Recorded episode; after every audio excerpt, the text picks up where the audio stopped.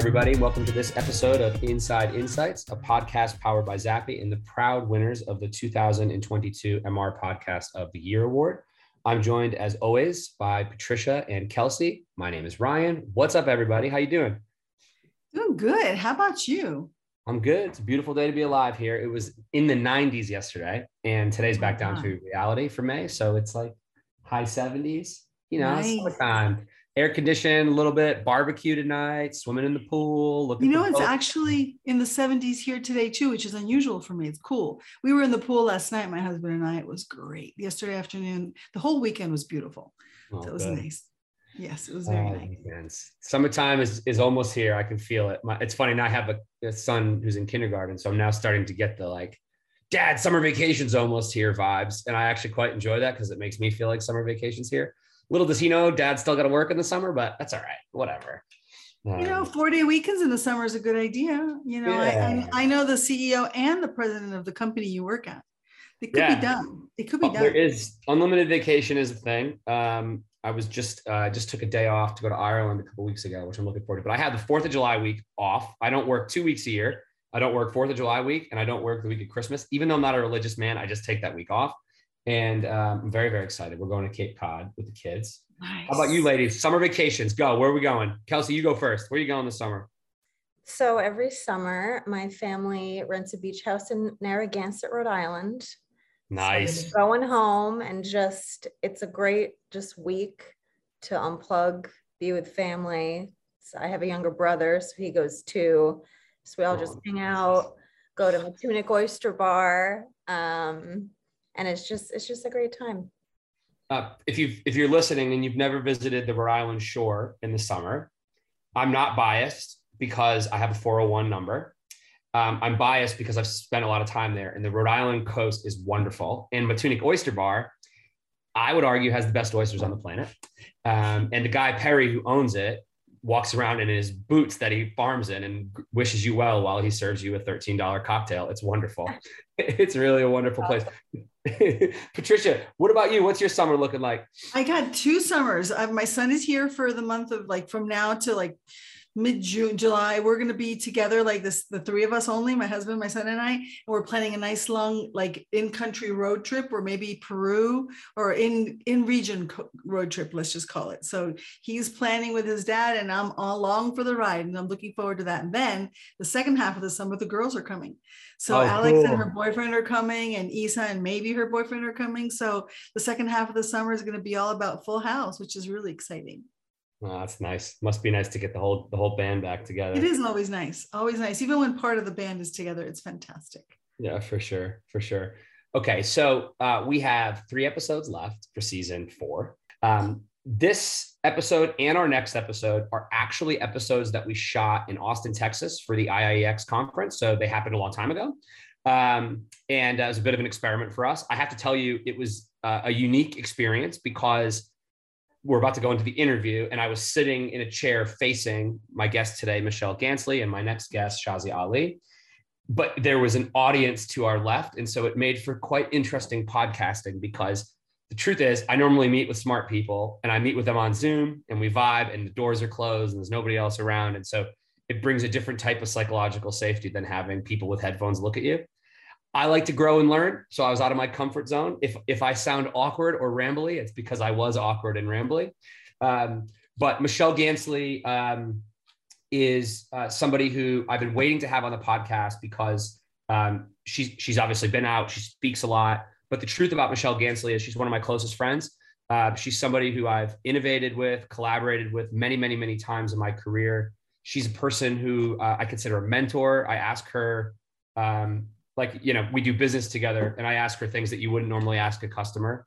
Um, i don't make big decisions without getting michelle's opinion. She has such a wonderfully uh, adaptable yet objective way of looking at things. She sees the world from everybody's perspective. Um, and um, you know not to overly gush about her but i'm just so happy for her. She's always wanted to be kind of the top chief in insights. And to get that opportunity at mcdonald's one of the most incredible businesses best brands on the planet um, uh, I'm just so happy for her. And as I expected, she's kicking ass and she's taking names and she's bringing what already is a very customer centric organization to the next level. Um, and I'm just happy to be a small part of it. So uh, we talk about a lot of things. The premise of our conversation was to talk about where we find inspiration. I'm not going to lie to you. There's a few rants, there's a few raves, there's a few ideas, there's a few books recos.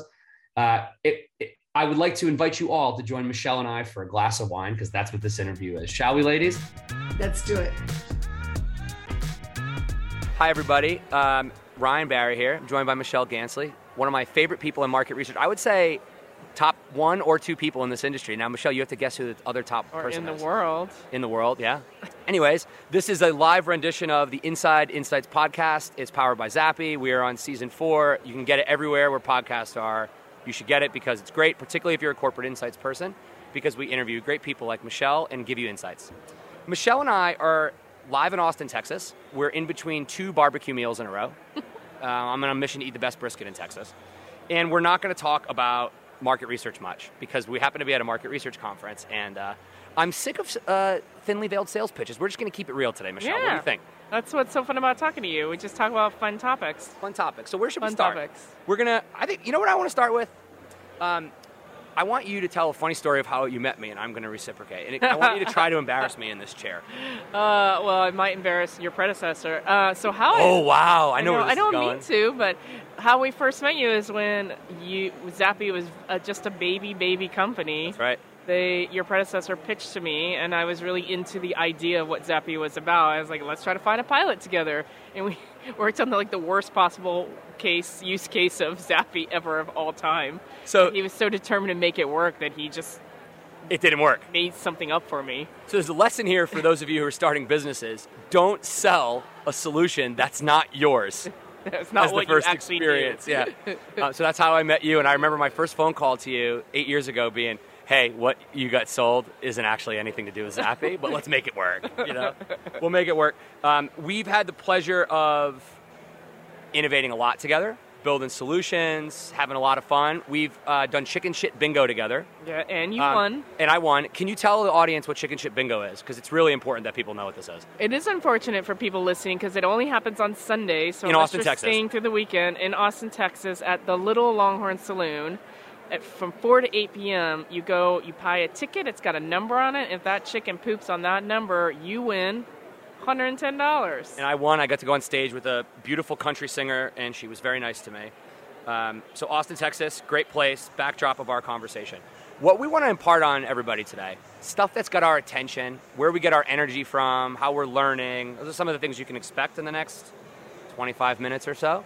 So, what are you passionate about right now? What's got your attention? Yeah. You know what gets me excited? Well, a couple of things. Like one, culture. I've always been interested in people, cultural experiences, and so I've traveled to something like 61 countries in my life, and I'm trying to get to 100 before I die.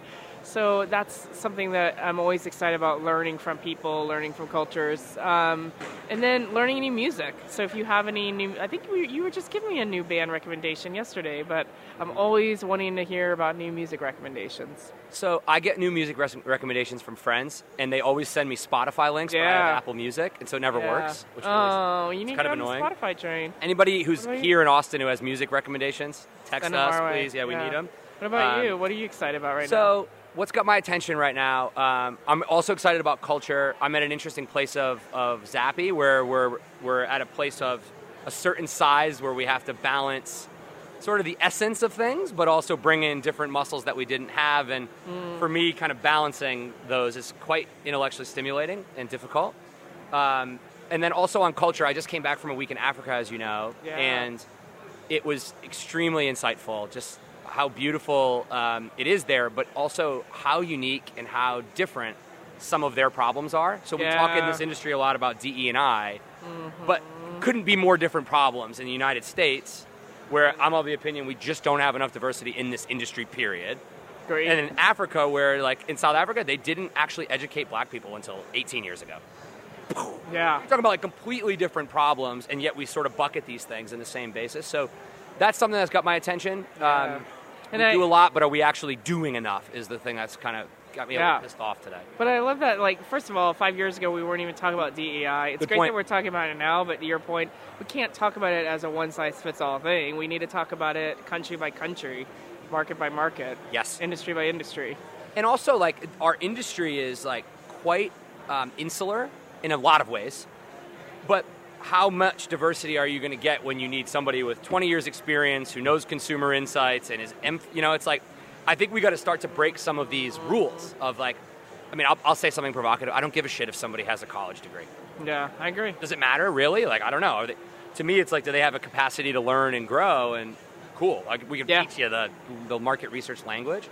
Um, Yeah, I've started now um, forbidding must have an MBA as a criteria Did on you? any of our applicants. Yeah, we don't put that anymore on any of the insights roles we and that must have been a big change for McDonald's 'cause that was always like a big part of it, right? Is it like Northwestern is a feeder school and the whole thing? It's pretty standard in a lot of corporations, It is, right? yeah. Like first two things are must have an MBA, must have X amount of years of experience. But how do you ever break into insights? Like no wonder we have a diversity problem. Right. Right. You look at any of the job specs, must Yeah. have X, X, X, X, X, and it's like, you know, and I think a lot of businesses are like, do we, can we afford to do the training? Um, but I also think unless we bring in new talent, it, let alone it's the right thing to do, like new thinking is important. Yeah, absolutely. So we have a new head of sales this week, Glenn, who's in the audience. Hi, he is. Glenn. He knows nothing about market research, but he knows a ton about growing business, and that's a wonderfully insightful element for us to bring into Yeah. the company. You know, um, Brings probably like fresh, fresh ideas. Yeah, innovation. yeah, for sure. And like in, now, the challenge is when you bring in No fresh pressure, ideas. Glenn. Yeah, no pressure, Glenn. Um, but when you bring in fresh thinking, you have to listen to it. Yeah, true. So, and that's quite difficult. So, all right. So, what are some what are some things that uh, that you go to to get inspired? So, for those of you who are listening, Michelle has a really intense job. Global head of insights at McDonald's. Uh, you might recognize McDonald's. How many trillion burgers have been sold? well, we serve 60 million people a day, so probably more than 60 million burgers. And is it 55% of the U.S. population has eaten at McDonald's in the last week? Uh, that's fact? about right, yeah. About right? And, and 86% in the last year. So, this is your first time in the top chair in an insights role. Yep. Um, as a friend of yours, so happy for you. Thank you. Um, what are some of the things that like you've had to figure out, right? Like, so you've been in similar roles, but like, what have been some of the harder things for you to figure out?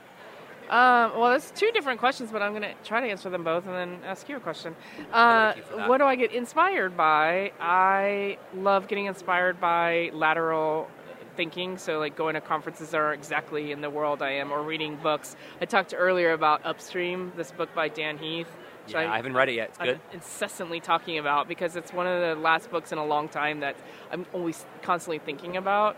Uh, which is about like let's stop solving problems and let's start stopping problems before they become a problem. What a genius idea! Yeah. Um, podcasts. I love listening to podcasts. Favorite podcast? Oh, Ins- Insight. That's bullshit. You just said that because it's me. You were sitting here. Future Imagine by Joe Lapore.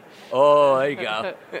uh, but also Pop Culture Happy Hour as an insights person. NPR puts on one called Pop Culture Happy Hour, and they just talk about pop culture. Oh, how cool. We should all be listening to that because if we don't understand pop culture, what are we doing? Yeah, Yeah, check it out. It's really I good. will check it out. Uh, what are you listening to?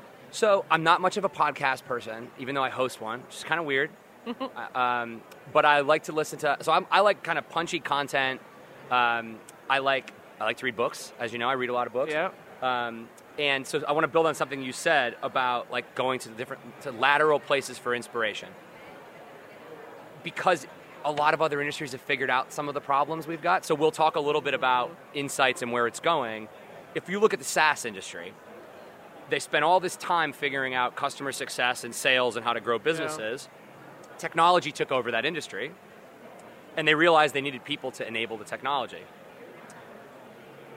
Look familiar? Yeah. Yet we still have this, this, we talk out of both sides of our mouth, right? Like, elevate your game, synthesize data, tell a story, figure out how to drive tech. And so um, that's an adjacent insight for me. It's like, oh, wait, I have a RevOps team. I wonder why my customers don't have an Insights Ops team, as an example. Um, the other, the other um, source of inspiration, I like to read a lot of older books. Like I, I'm learning a lot from some of Warren Buffett's thinking. They, he does Oh, this, has this concept of, of like it's essentially a pre-mortem. Yeah. You have this idea, and if you invert every single thing that could go wrong before you start, yeah, I love that. First of all, really cathartic, but it also can help you like, oh, there's going to be a pothole over here based on the collective wisdom of this diverse group, and so we can kind of get around it. Um, I also get a lot of inspiration just from talking to strangers, which is super Yeah. weird. Like I love to travel and just ask people Totally. questions. Like when I, when I was in South Africa, I was telling you this this morning. We have this guy that works for Zappi. He's from Kenya, and just like his life story was Mm-hmm. like fascinating. And uh, so th- those are some of the places I go. Um, so yeah, it's good. The power of a question. It's a good question. So, coaching and mentorship, something we both wanted to talk about. What's the difference to you, and where do you go to get those? Uh, do you have a coach? Do you have a mentor? And how does that work in your life? Yeah. Um, I think coaching and mentorship is different. Normally, Agreed. coaches are sort of uh, more generalist to help you with whatever problems are coming your way, and it's normally a, a lengthy relationship. Whereas for me in the past, the best mentors are ones that are mentoring me on a specific topic or skill set. And I think that's where we normally go wrong, especially as a female. A lot of times, younger females will come to me wanting mentorship, but they're not really clear what they want to be mentored on. They just see, like, I want to be where you are someday versus, well, what, you know, what are you working on? And they have a hard time answering that. So I'm a big fan of you should have a mentor when you're clear what you want to work on and you're clear that they can help support you on that. Yeah, it makes sense. I've had that happen a lot. Can you coach me? And my first question is, what are you trying to do? Yeah. I would say it's kind of sad to say this, but 60% of people go, I'm not really sure. And so it's like, go figure that Yeah, out. Yeah, go figure it out and then come Write back. that down on a piece And of it- paper, yeah. and then we can talk. Yeah, and if I'm not the right the- person, Yeah, you might not be. I'll help you figure out who the right person is. Exactly. Yeah, So I would say they're different things. Um, I've had a coach for three years. It's to me, a coach is more closely aligned to being to a therapist. Yeah. Than a mentor. Oh, yeah, business therapist It's for sure. it's it's wonderfully cathartic, and so whether you can get your company to pay for one or you're going to do yeah, it, yeah, totally. I couldn't recommend it more because it really helps you vocalize what you're thinking without judgment. And that's, you know, you think about it, if you get into an argument with Morgan or somebody senior or somebody that's on your Mm-hmm. team, you have to negotiate a conclusion. Whereas with a coach, you can be like, yeah, I hear, my coach's name is Nora. I hear you, Nora, but I'm not going to do that. like, you know, it's, it's like, it's, it's really Yeah. quite useful. But I think where a lot of people go wrong with coaching is they don't put in the work, yeah, right? You have to say, these are my goals, yeah, these are the things I'm going to do. Yeah, well, but a good coach will keep you accountable and help you to get the work done. So I also have a coach, and she's great. Um, and I think similar. Also, difference between a coach, you pay a coach. A mentor is normally free, but Yeah. um, because you're paying the coach and they're paid to help keep you accountable, I think that's a different level of. Yeah, help. They're they're vested, right? 'Cause They want references, Yeah. and And you're vested because you you paid. right, and you're and a good coach is going to cost you some, Yeah. some some decent change. Yeah. And so mentorship's interesting because I, I get a lot of mentors mentors that I don't actually know because of things like podcasts and LinkedIn posts and everything. Where like these these people that you admire and you can learn from them from afar, and sometimes work up the courage to like to your point have a specific mm. ask in exchange for some value you think you can bring them. So, um, like virtual mentors, Mark Ritson would be one who I, who's like one of my idols as it relates to marketing. Um, had the chance to meet him with you recently, Yeah. and I tried not to fanboy too hard, uh, but he's a legend, you know. And so, um, the interesting thing about coaching, which I wanted to get your perspective on, is we talk in, in say the '90s, maybe the 2000s, about managers. And increasingly, to me, the job of a manager is to be more of a coach. Like you're not supposed to. We're not bossing around smart people, right? And so, how do you handle that in a big organization? Yeah. Like, do you? First of all, do you even agree? Like, do you think I'm full of shit? Uh, have you heard of situational leadership? Mhm. It's like a framework on that people often think that that depending on like they're a smart person, they just need to be coached. But actually, every human being, depending on what the task is you're asking to do, needs a different level of coaching. Good point. Like if they're brand new and they've never done what they're doing before, you just need to tell them what to do. Like Glenn's super smart guy, really capable, but he doesn't know the industry, so you might just need to tell him Right. what This what's what up. incidence rate means. Yeah, exactly, right? And then as they get more comfortable, then you're coaching, and when they're super on their independent, you just leave them alone, and when they need your help, they'll come ask you for it. And I, I don't think many managers apply that. Most managers have a style. Yeah. They're either always directive or always leaving people alone or always coaching. And I think you have to be more nuanced than that. I would add a layer of nuance because I agree with the situational. Each person macro has a different way that motivates them intrinsically. True, true. And as much as we talk about extrinsic motivation, like in this job market, you can go get paid a lot of money to work pretty much anywhere.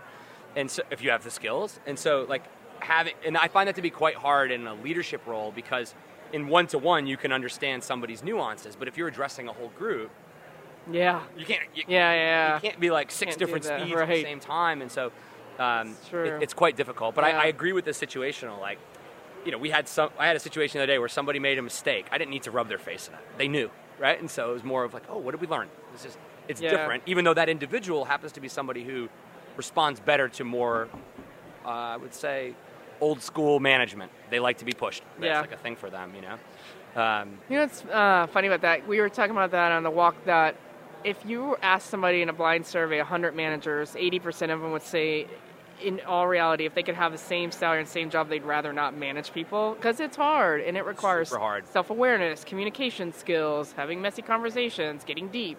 And most people don't have the ability, experience, or the desire to do that. And I love managing, leading, coaching, all of that because I think, you know, the whole human aspect of it is interesting. Yeah. And seeing people flourish and helping people. And helping them do their best, right? Yeah, I think it's super fun. But it's hard. It's super hard. And what I have a huge problem with this topic because societally we tell people they have to linearly become like I'll use sales as an example. You have to be a sales development rep, and then an account executive, and then an account director, and then VP of sales. What happens if you hate managing people? yeah. Like so- Right. So, one of the challenges I think for career career development is more of a talent problem than probably our problem, but I don't think we can have linear career development. Like I think it's it's incumbent upon the organization mm-hmm. to allow people almost like Yeah. a winding road of what's best for you. Because to your point, people management is not for everybody. Yeah. And there's some people in people management roles. We, uh, everybody in the crowd who's here, raise your hand if you have a people manager that should have never been a people manager in your life. Like See what I mean? Everyone. So there's a lot of people who uh, they they got promoted. Uh, there's Yeah, a quote. they get uh, promoted 'cause they're doing a promoted due to incompetence. Yeah, you're good at the at the doing job, so now you must be able to lead people to do great Yeah, things. totally. Um, I have a few examples of people who they got into that that place, and I'm like, hey, do you ever realize you complain about your team a lot? like, Mm-hmm. Well- you should be an individual contributor. There's nothing wrong with that. Yeah, Mars uh, hopped onto that several years ago, and they created two tracks: a technical track and a people leader track, so that people could clearly see that they can grow and develop and make more money and have more seniority without necessarily having a people lead. So it's, it becomes Love an that. intentional choice versus a default. You will meet lead people. And did it, did it destigmatize the I'm not Yeah. a manager? So therefore, I'm not they as yeah, exactly, yeah. Oh, I love to I hear that. it was super smart. Yeah, because like so there's like making and managing, right? So I came up as a player and I had to unlearn a lot of behavior to be a manager because your natural instinct when you're True. doing is to put the ball. I hate to use a sports metaphor, particularly with you because you don't like sports. But your natural instinct is to put the ball in the hoop, but that's not your job Yeah. when you're leading yeah, people, yeah, right? yeah. So it's and that's where a lot of people get their energy, putting the ball in the hoop. yeah, exactly. Um, okay, so you let's stay on this thread. We're both senior leaders. We're both learning, but sometimes we have to be assertive. How do you strike that balance in your day to day of when to we're going right versus sort of when to sit back and let the teams make the call? Yeah.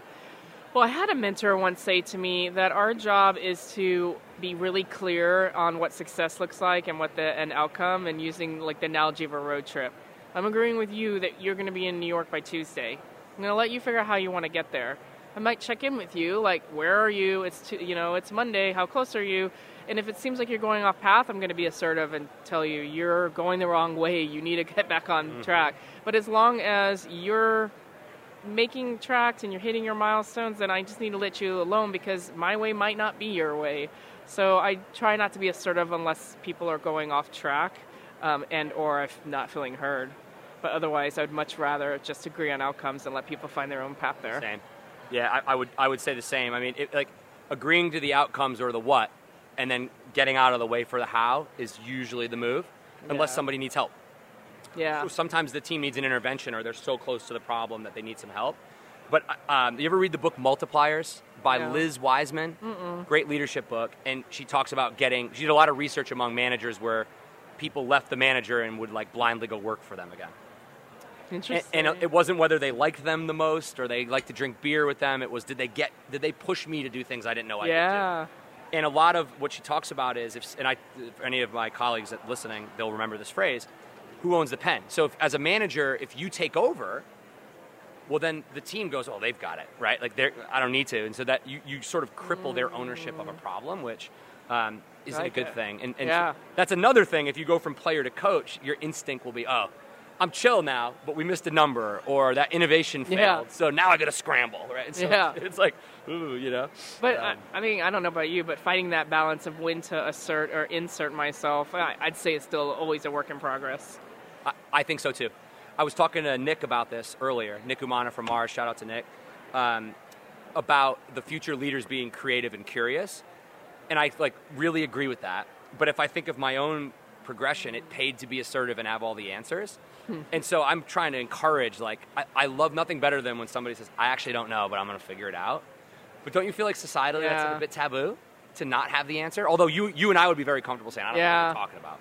Uh, I don't know. I feel like when you're more junior, you feel like an expectation to be confident, assertive, and have the answer. When you're more senior, it's okay to say I don't know.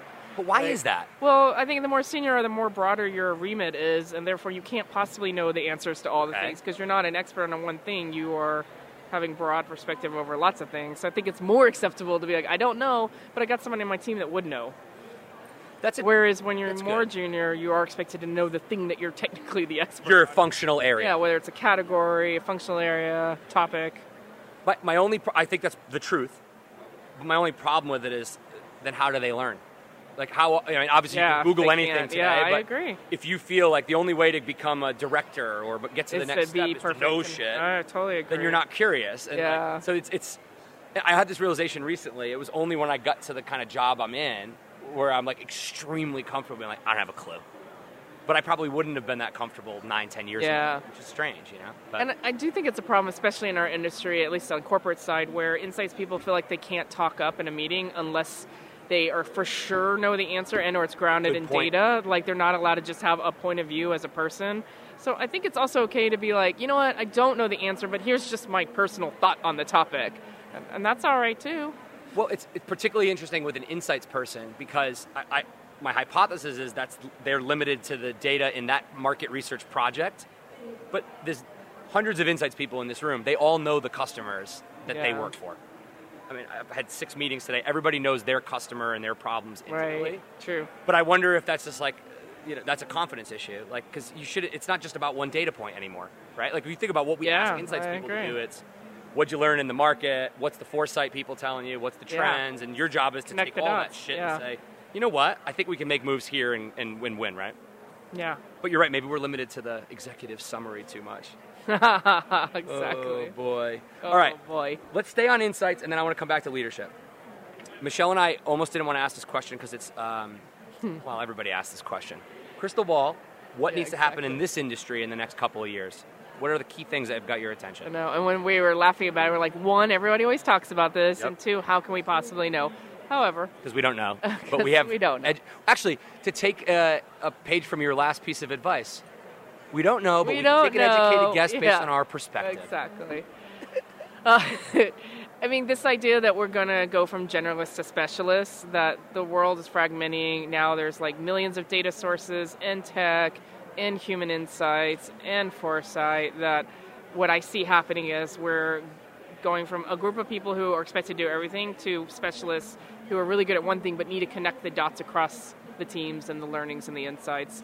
Uh, that's one. And then the other thing is, I always say we got to go from feeling like we have to have the answer to being the orchestrator of it. Because what we're uniquely great at is being curious, but we don't always have to have the answer and do the work. And one thing that I know you share with me is that concept of, hey, for non-value add technical stuff, let's just let the marketers do that. Why do we have to be so precious about running all the research? Is that the best use of my time? Is running a naming research? Probably not. Nope. Like so, obviously, I'm passionate about this. Um, we need to stop pretending that we need to touch everything for it to be credible. There's 500 pieces of software in this room. 90% of them are legitimate, at least, and they're credible and they have good data. And so, like, is tech scary? Shouldn't be what you're thinking about in 2022. Agree. I remember when we started Zappi, everybody's terrified of software. It can't be real. All this sort of um, get over it, right? Yeah.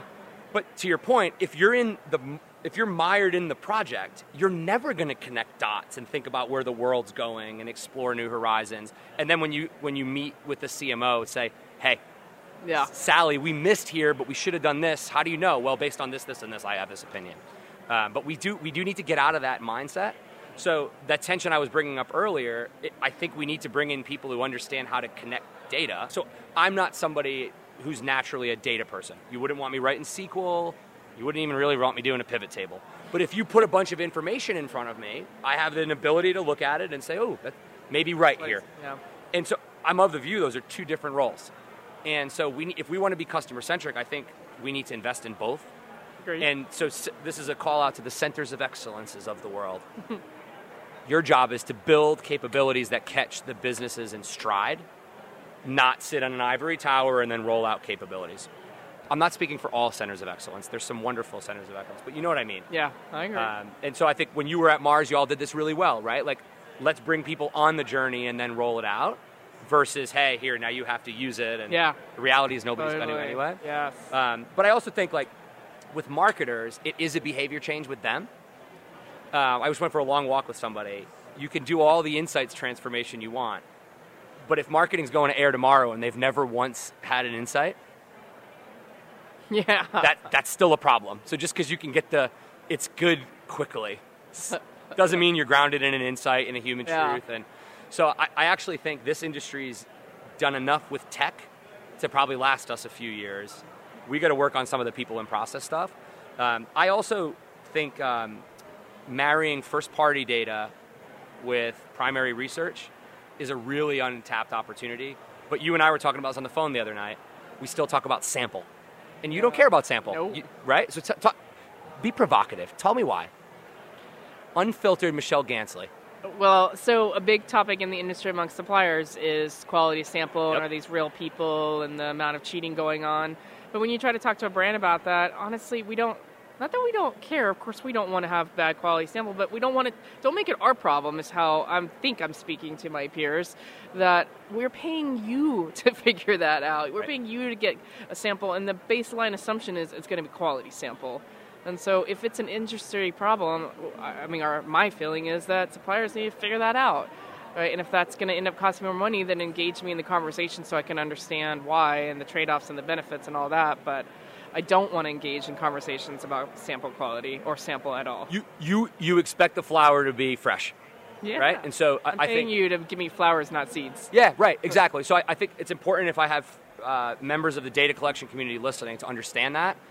It's not that they're not an important part of the supply chain, it's just, it's table stakes, Yeah. right? So, but first party data is useful. If you're in a panel taking surveys and I know how many times you went to McDonald's and where your credit card is Yeah, and where you shop, sure.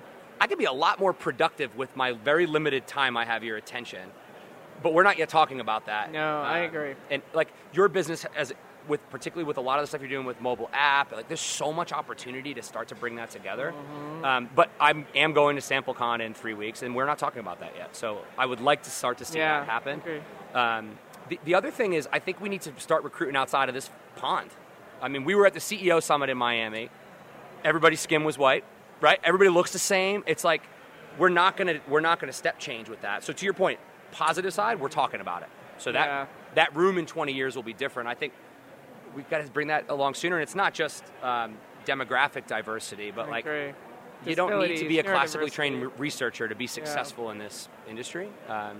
Because Uh, the, software teaches you a lot. So even if we want other people, like we don't make it very sexy or attractive to Right. come into our industry. So, you know, why would a journalist want to come and work in the insights industry, for example? And, and so I have a customer who's a jour- former journalist, and she's like the best insights person. Yeah, I know. That's She's super curious. She's asked why, why, why, why, why, why, why. But she wouldn't, she wouldn't probably even identify as an insights person still. Yeah. So what do you think it is? Like, so that's the headline. We don't do a good job of marketing ourselves. Agreed. Mm-hmm. Everybody here will probably agree. Why? Like, what are, what are you, where do you think we alienate people that we shouldn't be? Uh, I don't. I think it's the same thing that we are not good internally about tooting our own horn internally in our own companies too. I think it's a similar thing that we like to be.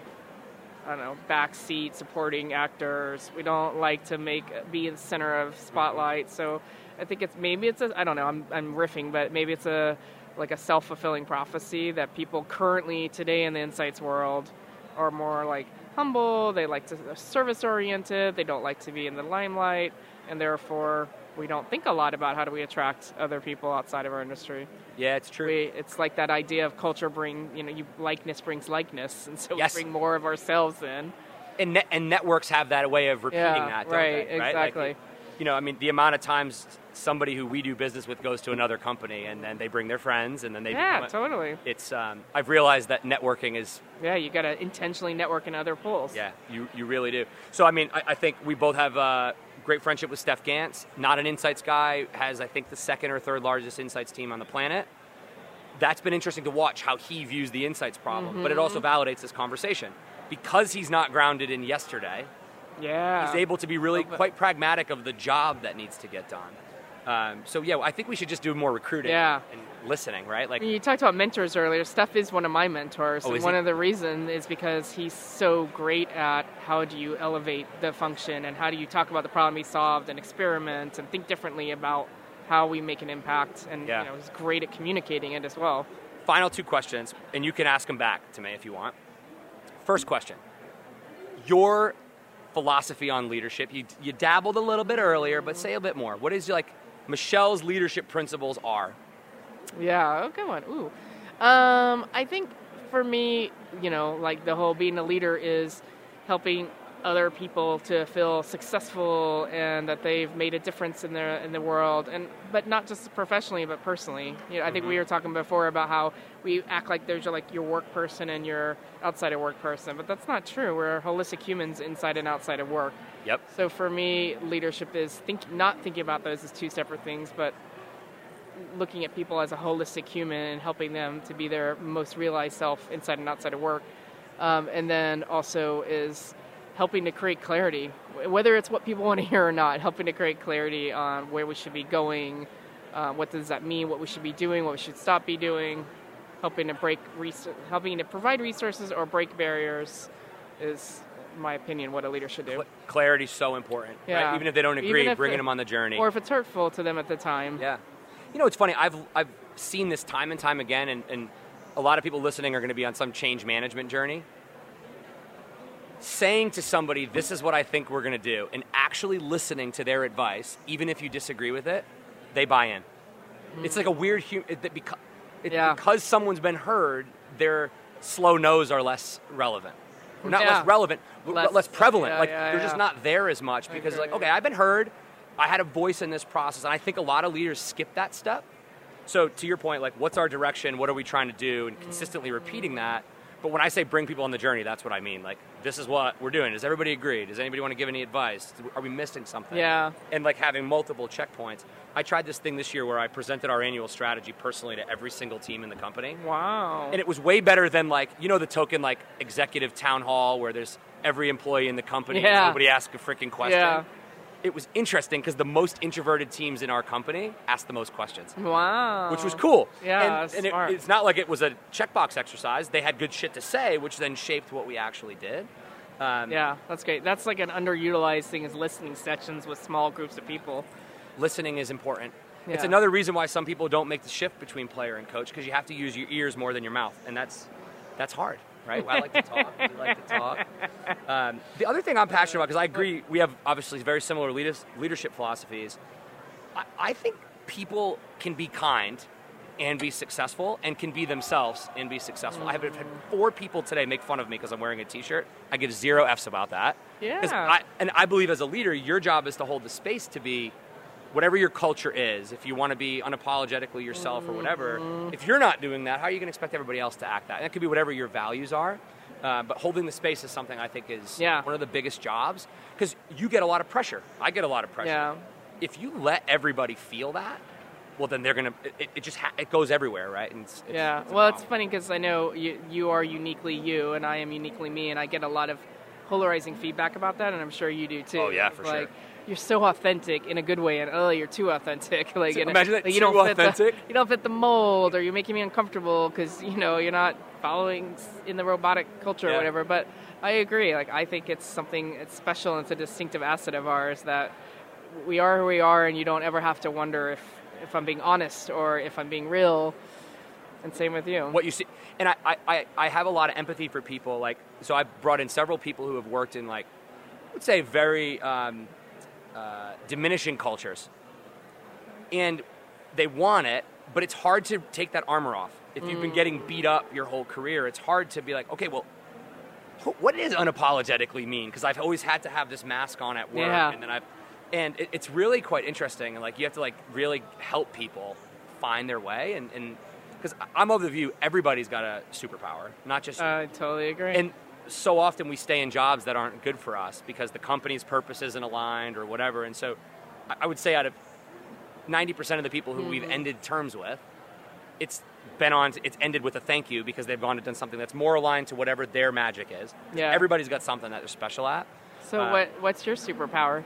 Um, I can see, I can get on most people's level, and I can process a lot of information quickly. What about you? I always say that it's connecting people, dots, and resources. People, dots, and resources. I'm glad that you said people first, because if you said resources and meant people, I was going to That go would with you. suck. resources uh, are not people. People have heartbeats. It's kind of a thing. Um, yeah, those are. I think those are mine. I don't know. Maybe people have other things they want to mean, say. dad Uh, jokes also. I have a lot of dad jokes, lot of and dad jokes. you know, I'm really trying to put the dad bod on the map. It used to be a thing, and then it, like tie dye shirts are back, but dad bod's not, and like I'm really trying to embrace that. um, so yeah, I'm gonna bring Killing that it. back. So I have one more question for you. I ask every single guest this question, and you'll be alarmed that I get basically the same answer every time. Oh, What are the traits you look for if you're building an insights team? Attributes and traits that you're looking for, not experience. We already talked about MBAs and all that stuff. damn. What are some of the attributes you're looking for? This wasn't on the script. well, I can tell you one that I'm sure everyone says is curiosity. Yep. But that is a unique thing about our function. Um, but the other one that I look for is command skills. So what does that mean? And somebody who isn't afraid to get up in front of a senior leader and tell them what they think. Got it. because that's real important. Because oftentimes, as insights people, we're talking to people much more senior than us. Yep. Um, and then the third is is someone who wants to grow and develop. So I'll often ask a question like, "What's on your development plan?" or "What do you do to develop yourself?" Uh, and you'd be surprised how few people can answer that question. Yeah, that's interesting to me. Where's my Where's my next step in my career? What do you want it to be? I don't know. Yeah, that's troubling. Yeah. So my four: curious, just self-explanatory. Growth-minded. What can I do today to, Yeah, that makes me good. better than I was yesterday? yeah, similar to Adaptable because change is a constant. Good one. and a lot of people don't like change, but it's Yeah, here to stay. You got to embrace it. And the, the the next one's linked to ch- adaptability. Being comfortable with ambiguity. Yeah. because similar. you have to it is similar Yeah. But you have to be able to take a messy ball of yarn and say okay i got to figure this out. I'll figure it out. Yeah. because you know like all uh, and this is why I, like we talk a lot about modern culture because i think we've taken the principles from assembly line manufacturing work into knowledge work and they're com- it's completely different um, so you, you, don't, you don't have the answers because our market this market consumer insights has fundamentally changed in the last five years maybe we would have guessed this if we had this Yeah. episode but like You- who knows it made me think another question I like to ask is like, how do you learn? How do you grow, develop, and learn the industry? Like, and I'm looking for they saying, I go to conferences, I read, watch podcasts, I read newsletters or whatever. But that's another one. It's like curiosity, of course, about the category, but also curiosity about the industry and Yeah. where it's going. So I'm gonna make a parting statement on what you just said, and then maybe we should go have a cold beer. We're in Texas. We'll have a Shiner Bock or a Lone, you know the, the Lone Star Beer's tagline, the the national beer of Texas. Is that not the most Texas thing you've I ever love it, heard? yeah, I, I love, love it. it. I love Texas. Um, so I've lost my train of thought with my Texas joke. Um, but oh, grow the growth stuff. Where do you go to learn? If you are listening to this and you go, I don't, you're in the wrong job. Well, Because if you're passionate about what you're doing, then you will naturally learn and read stuff. It's it's a pretty sure thing that you're not interested in. And we talked about work-life harmonization. I don't really believe in balance because you work a lot and you live a lot, and so uh, I'm excited about what I do, and that's why I sound excited, and that's why you read. And, you know, it's but people people who don't read, I, I or not, it's not reading. It's people who aren't curious about getting better. Probably just haven't found their thing yet. Uh, Yeah. do you agree? Uh, totally agree. And when people say I'm too busy to do that, that's also a warning sign that they're probably not in the right place or they're not prioritizing well. Yeah. You should always have time for passions. You should, and so we. I wish we had more time. We'll, we'll be a minute late because, w- whatever. It is what it is. Um, normally my podcasts are an hour long, so we'll have to do another one. I just don't understand why nobody has a beer in their hand already. Yeah, audience, where the beer's at. So time management. People, on balance, I would say, suck at time management. Yeah. like it's like a pretty human truth, and like so. Let's bonus question. What are some of your hacks to manage your very demanding schedule? Number one. Or do you suck at time Okay, management? the number one thing. How many people here? Oh, I bet no one's going to admit to it, but I'm sure most people have done this in their career. If not today, they get invited to a meeting, so they show up to it because they were invited to it without questioning, why am I being invited? What's my value? And is this the best use of my hour? Be honest, right? Yeah. So I've become hyper diligent about reviewing my calendar every week and not going to any meeting where I'm not clear that I can create value in that meeting. Love that. So I'm often getting invited to meetings and canceling out of them. It's a CC culture, right? Like, oh, I got to have her there. So Yeah. my rule on that topic is if I'm not existential to the success of the meeting, I'm not going. Exactly. So you shed four or five meetings a day if you're that ruthless. So that's, Yeah. let's say three hours a time. What else? Um, well, I want to sidebar and tell you something. You know Michelle Hayward from Blue Dog? Yep. She always talks about that um, working in a company is, is a relationship contract that I am paying you a sum of money and you are therefore agreeing to do something back for me. And people have forgotten that. Like people just feel like I have a job and I expect to get a salary and I expect to get raises over time. But actually, and she will often be like, well, what are you doing for that?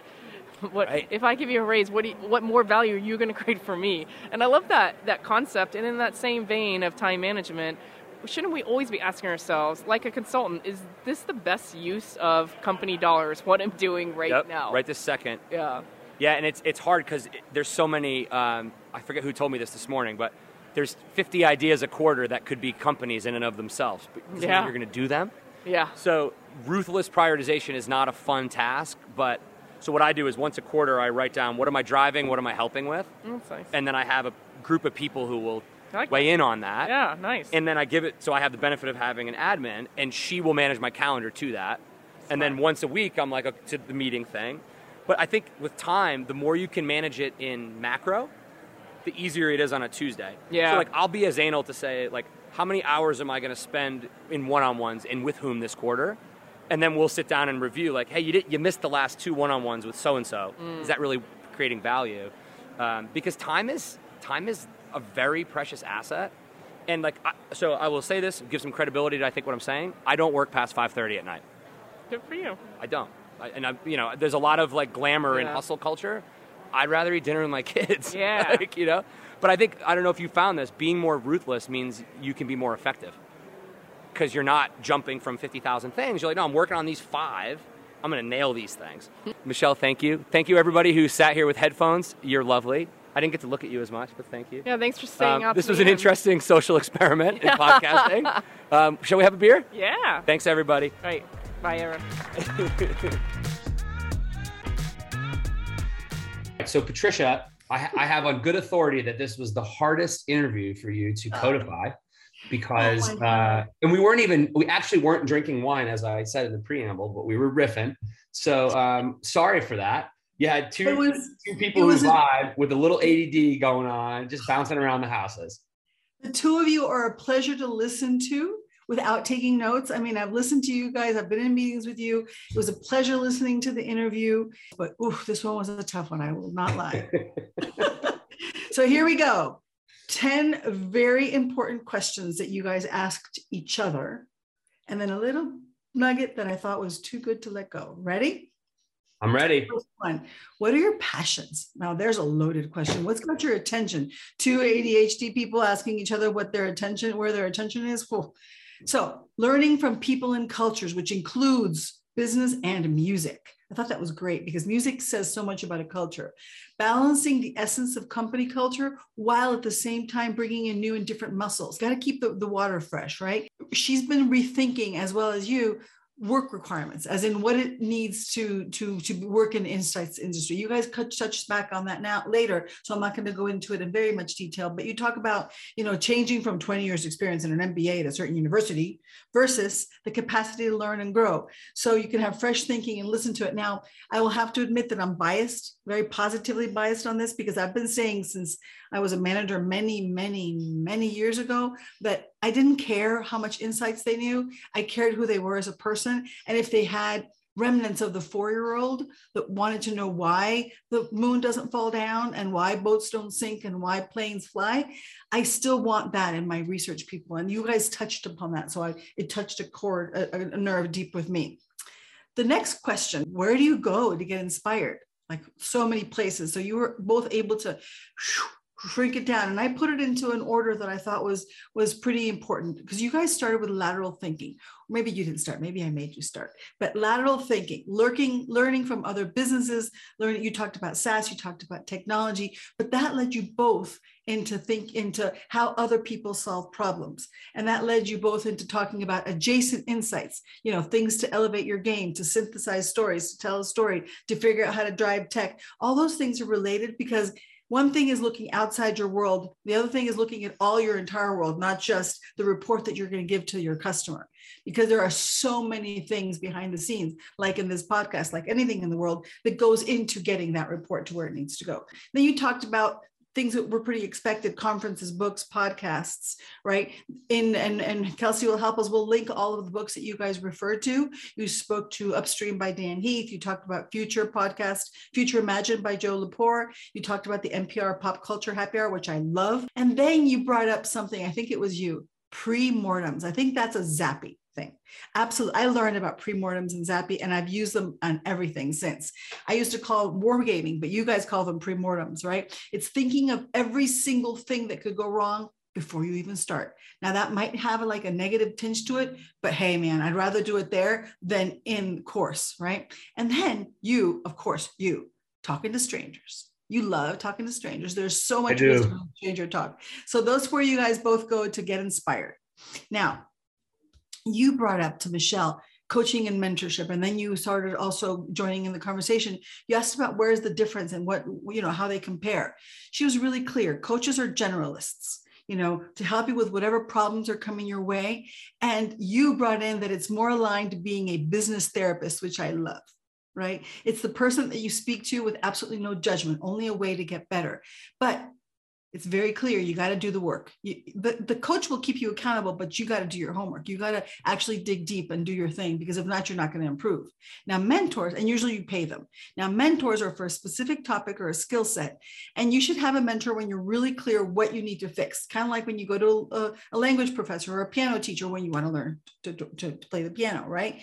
And those are usually free and they can help you support that and when you're finished you either move on to another topic or you part ways and remain friends. Now managers managers, you didn't ask about managers, but managers bled into this because you both spoke about the job of a manager being more of a coach. Because, and I love this, you shouldn't boss around really smart people because that cuts their wings off. You need to know how to manage them, how to be a coach sometimes, how to be a mentor sometimes, which is a very interesting balance. And that led you perfectly into number four. And this one was this one was Michelle's 10 leadership principles, because you were talking about coaching and mentoring and managers. And you asked her, How do you handle managing people in that large organization? You asked her, What's your philosophy on leadership? Which led to her 10 leadership principles.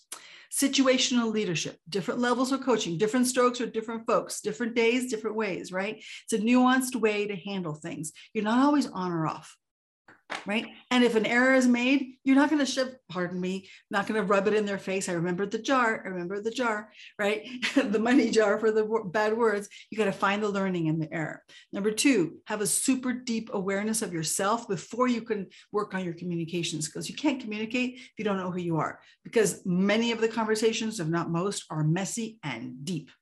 Now, number you can't get lost in that. Number three, you both concurred on growth paths. You talked about growth mindset. You, she talked about growth paths. She asks people what they do, but allowing people to create their own growth path, not a copy paste. Number four seems like a really, really strong one for me, helping others. Maybe it's because I'm service oriented, but help others feel that they're making a difference in the world, both professionally and personally, which led to number five, which is treat people as holistic beings, not one half or the other half, not Jekyll and Hyde, not the work self and the home self. Help them be their most realized selves in general, right? Because you can't really separate it without hurting yourself along the way. Now, changing gears, creating clarity. That's the leader's job. Create clarity on the direction, purpose, and objectives, but also what they shouldn't be doing. But that also leads to a manager having to break down barriers and providing resources so that those you know those objectives and purposes can be met because sometimes they can't. The leader can because they see the forest and the trees but the team not doesn't always have the way to do it. In order to do that you have to do number eight which is listen to them. You have to listen when they speak right? Not only for you to be able to know what they need but also so you get buy-in. You both spoke about buy-in and you need really smart people to have in buy-in so they feel that their voice was listened to and is part of the solution right? That creates a team culture. And all of you, especially the leader, which is number nine, I can do the fingers, there it is, number nine, has to represent the team culture so that it's it's similar, it's stable, everybody knows who they are and where they are. Now, this leads to number 10, which is one of the hardest, and you wouldn't be, you wouldn't expect it to be. Be yourself unapologetically. You, you said this, Ryan. Now, this is really hard You have to be yourself within the team culture, but you have to be yourself because if you're not authentic, why would they follow you? Right. And you spoke to something that hit me in the heart because you know I'm a career corporate corporate citizen, right? And you helped me so much with this. Help others remove their armor. Help yes. others remove the masks, take off the masks they had to wear because it was you had to wear a certain type of earring, a certain color of clothes, your, your hair had to be in a certain way. You helped me. And it was weird because I knew who I was outside of work. It's hard finding your way when you've never you've never been allowed to. So that really touched me, which is probably why I left it last. So thank you for that. Little You're aside. very welcome. Drop the armor, everybody. Just be yourself. Yeah, it's it takes too much effort to put the armor on every morning. Mm-hmm. Now, number five question: How do you strike a balance in your day to day, right? When you're, you know, versus doing and letting your teams do, right? Now, being really clear on what success looks like, being really clear on what the outcome. So you got to do this by this. You do that and you walk away you lift your hands up. You say, This is what we want. Make sure everybody understands, listen to their questions, answer their questions, get their buy in, but let them be. Let the team and the or the person figure out. It's really important to know when to help, when to intervene, and when to walk away. Now, in order to do that, you have to build capabilities with your team so that they have the ways, they have the tools, they have the toolbox to do it, right? And the way to do that is to bring people on the journey and then let it roll. Bring them on your journey. Show them what you know. Let them use the tools however they need to use them but show them the tools right? And then understand this is the last one about the balance understand that you don't have to know the answers. You don't you don't have to know all the answers. Now you asked her why is that why do you think that is that we finally figure out that we don't have to know the answers when we're senior and she answered with such with only michelle gansle wisdom right right she goes the more senior the broader your remit is now, number six, I told you about this. What are some of your hacks? You both had the same one in different ways, which I thought was really cool. Both of you were talking about ruthless prioritization. She calls it hypervigilance, so hyperdiligence, reviewing her calendar and not going to meetings where she's not clear about the value. And you call it ruthless prioritization, and you slash and burn, and you and you make Katie, Katie your your your accomplice and your your guard dog on your calendar. I loved all of that, and you also bring in the whole rest of your team, saying, "Okay, this is what I'm working on." And everybody agree? Are we all good on this? Am I missing anything? So you bring people in. She she she explains to people why she can't be in every meeting. Now, you both started riffing on number seven about what happens next in this industry. Now, some of them were new for me, some of them were, were expected. The first one, right, uh, on your educated guess, on your crystal ball, which neither of you have, right, is we're going to go from generalists to specialists. It's a pendulum swing. The world is fragmenting, so we have to figure out what's best, right? People are expected to go from doing everything to doing what they're really good at. You still need to connect the dots. Now, letting go of your Legos, sharing your Legos, sharing your toys. You guys talked about non value tactical things and letting others do those, right? You spoke about marketing, but it doesn't have to only be marketing. It could be anybody, right? It could be early in career, it could be different things. It doesn't matter, but understanding where we have to prioritize our time. Right. In order for this to happen, if it's going to be the marketers, they have to have a behavior change, both at the beginning and at the end. One to help do the work, but two, to understand about the importance of using and leveraging human truths in everything they do. They can't launch their ad tomorrow and expect you to test today and have anything good. So they have to change the way not only they think and work, but also how senior management expects from them, what they expect from them, right? You've spoken of this before, and I'm looking forward to learning more when you go to your what is it, SampleCon? And you're going to a thing that you're it's coming. I went last week. SampleCon, great conference, wonderful conference. Is that, is that the one about primary data? Yep, about respondents. Um, exactly. I'm looking really forward insightful to few days. I'm so looking forward to hearing more from you on that because you talked about leveraging untapped opportunity and marriage between primary data, first party data, and primary research. So that's part of the future, and I'm looking forward to hearing about that. And you both spoke about recruiting outside of the pond, right? Now, you asked her straight up because this was before you attended the sample SampleCon. You said, tell me again in your most honest, un, unfiltered self, Michelle, why you don't care about sample. And she was really in your face. And she said, in her own nice way, I don't care about sample because it's not my problem. I just want high quality sample. Somebody mm. else has to provide it for me. Right. So the supplier, the vendor, has to provide it for me. If they need to charge me more, they have to go off, figure it out, come back and tell me why, how, right? Trade offs and benefits, but it's not a conversation I want to be part of. I just want to be the owner of high quality sample. I thought that was fantastic because she says quality sample is table stakes, it's a category ante. I love that. And that goes back to what we talked about earlier about getting specialized. She doesn't want to be a specialist in sample. She wants to be a specialist in insights leadership. I love it. Now, you asked her a deep question. You kept doing that. Why doesn't Insights do a better job at marketing art at themselves? That was question number nine. I mean, you might as well ask her, what does love mean? Right? It's like, really, Ryan, really? But you did ask her, and she answered. She says, you know, we're not good internally about tooting our own horn outside the industry or in our companies. Maybe we're supporting actors. Maybe we like to be out of the limelight and the attention. And maybe it's a self fulfilling prophecy. I thought, ah, I can see myself there, inside and outside. I've played with the limelight in and out, which is yep. why I'm doing a podcast. It's outside of my comfort zone. But I've been playing with escaping and jumping in and escaping and jumping in. Just a little aside, which is not from your call. One of the ways that I progressed in life, right, in my career, I remember I got to Colgate, and remember Colgate was a very very specific culture. And I arrived and at meetings when they, I was always listening, right, taking notes and listening. And whenever they asked a question that I thought might be in my remit, I didn't realize that somebody somebody was watching and they told me. I leaned forward like I wanted to listen better and I wanted to be ready and I was listening and I leaned forward and I usually answered or participated in the conversation. So the senior leadership started expecting that if she's leaning forward, she has something to say. Slow down, let her speak. And I didn't even realize I was doing that. And that was my way of kind of not only asking permission, but readying myself to be in the limelight, right?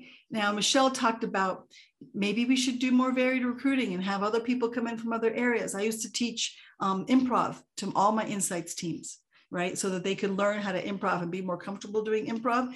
Stephen Gans, Steph Gans, which you're both friends with, the Pepsi Insight number one, um, he's he's really he's not an insider and he's really great at elevating the function and experimenting and maybe we can learn from people like steph so these are things that we have to we have to learn to do from people that maybe are experts at it and we're not number 10 you always ask this i love it what are the attributes or traits you look for when you're hiring or building an insights team? You both concurred on two curiosity about consumers, about insights, about the industry, about learning, about growing. And then you both concurred on separating out growth minded as a separate entity because it's all about the desire to grow and learn, the desire to read, the desire to find answers, the desire to push yourself farther. Then she talked about command skills, not being afraid to speak to senior leaders. And she brought something up that was a duh when she said it, and I hadn't thought of it before. Insights people are almost always speaking to people that are two to three levels above them in the in the hierarchy so you have to have you know brass underwear sometimes or metal underwear steel underwear to be able to do that sometimes right she talked and she took the growth minded stuff one step further so i'm calling it out here i'm saying self motivation as a learner, self motivated learning. She's like, she asks people a lot of times, What's your plan to grow? What's your plan to learn? And she, which broke my heart, said that many people don't even have an answer for that. They don't have an answer to how they're going to grow themselves, what they're going to do, how they're going to learn, how they're going to, you know, where they're going to look for their next job. And you spoke of that. What is your next role? What do you want to do next? Then you added be adaptable because the wind blows and you got to go, which is why I used to teach improv. And you talked about being comfortable with ambiguity. That is so true because you never know what the results are going to bring. You never know what the next question is going to be. You got to have everything open.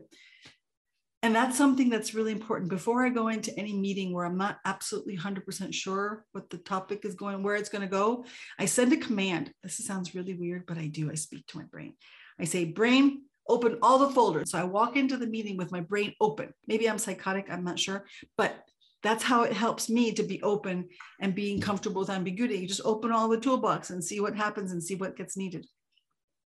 Those were the 10. I like it. You like it? I like a little crazy. I got a little crazy. I'm, I've learned to embrace it. All right, you got a oh. bonus one for me? Yes, Michelle Hayward from Blue Dog. She talked about, you know, working in, in companies a relationship contract. I'd forgotten about the way she looked at things, right? They're paying you money and you're promising to deliver a job. It's not like you've got a job and you expect a result and they have to give you more. No, it's a win win, it's a give give. And so when you're at a job, right? You need to, yes, expect to get a salary, but you also need to give of yourself. You have to ask yourself every day, Michelle says, what are you doing for your salary? What are you doing to help grow the company? What are you doing to make yourself a more valuable asset? I love that concept. Michelle spoke of it, you spoke of it. And it's the same vein in, in time management. Think about is this the best use of my time for the company? So, whoever doesn't know about Michelle Hayward, follow her. She's amazing, right? But ask yourself, what am I doing right now? And is it helping me grow and the company grow? Am I earning my keep? It tied everything together really well. I dig it. Particularly, I mean, look, I think rightfully there's a lot of employee empowerment, but yeah, you bring in the heat for what you're what you're earning. I think is a really good question. Patricia, thank you as always. Our next episode is with Shazia Ali, our very own head of community. We're going to talk about empathy and vulnerability and a bunch of other topics.